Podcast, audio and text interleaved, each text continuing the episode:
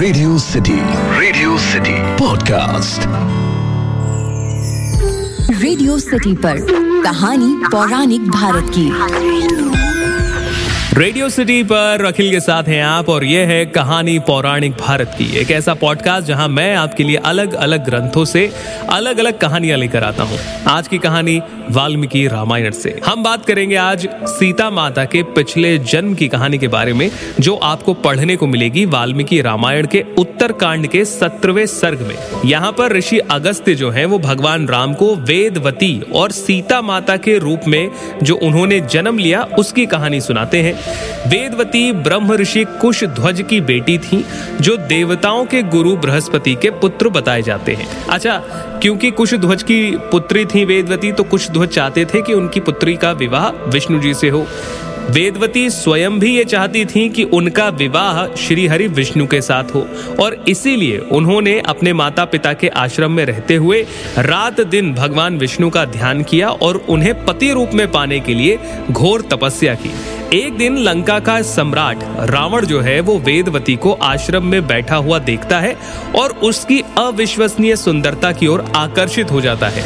वो वेदवती के पास पहुंचकर उनसे विवाह का प्रस्ताव रखता है, जिसे वेदवती अस्वीकार कर देती तब रावण उसकी तपस्या और विष्णु के प्रति उसकी भक्ति का मज़ाक उड़ाता है और अस्वीकृति पाकर वेदवती को बालों से पकड़कर उस पर हमला कर देता है। इससे वेदवती क्रोधित हो जाती हैं और वो अपने बाल काट कर रावण से कहती हैं, चूँकि तूने मेरा अपमान किया, इसीलिए मैं तुम्हारी मृत्यु के लिए फिर से जन्म लूँगी।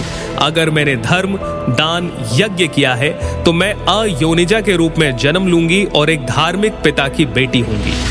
अयोनिजा का मतलब होता है वो जो गर्भ से उत्पन्न ना हो। इसके बाद वेदवती जो है, वो आग में समा जाती हैं और इसीलिए सीता माता का जब जन्म होता है तो वो धरती से जन्म लेती हैं, अयोनिजा कहलाती हैं।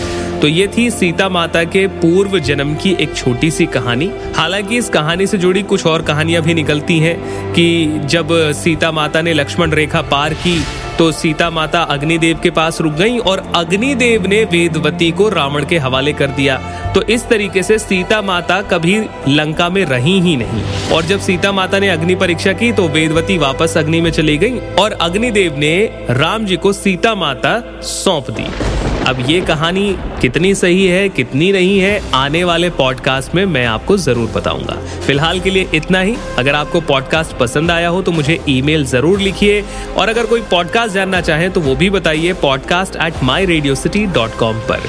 फ़िलहाल के लिए सुनते रहिए रेडियो सिटी रेडियो सिटी पर कहानी पौराणिक भारत की।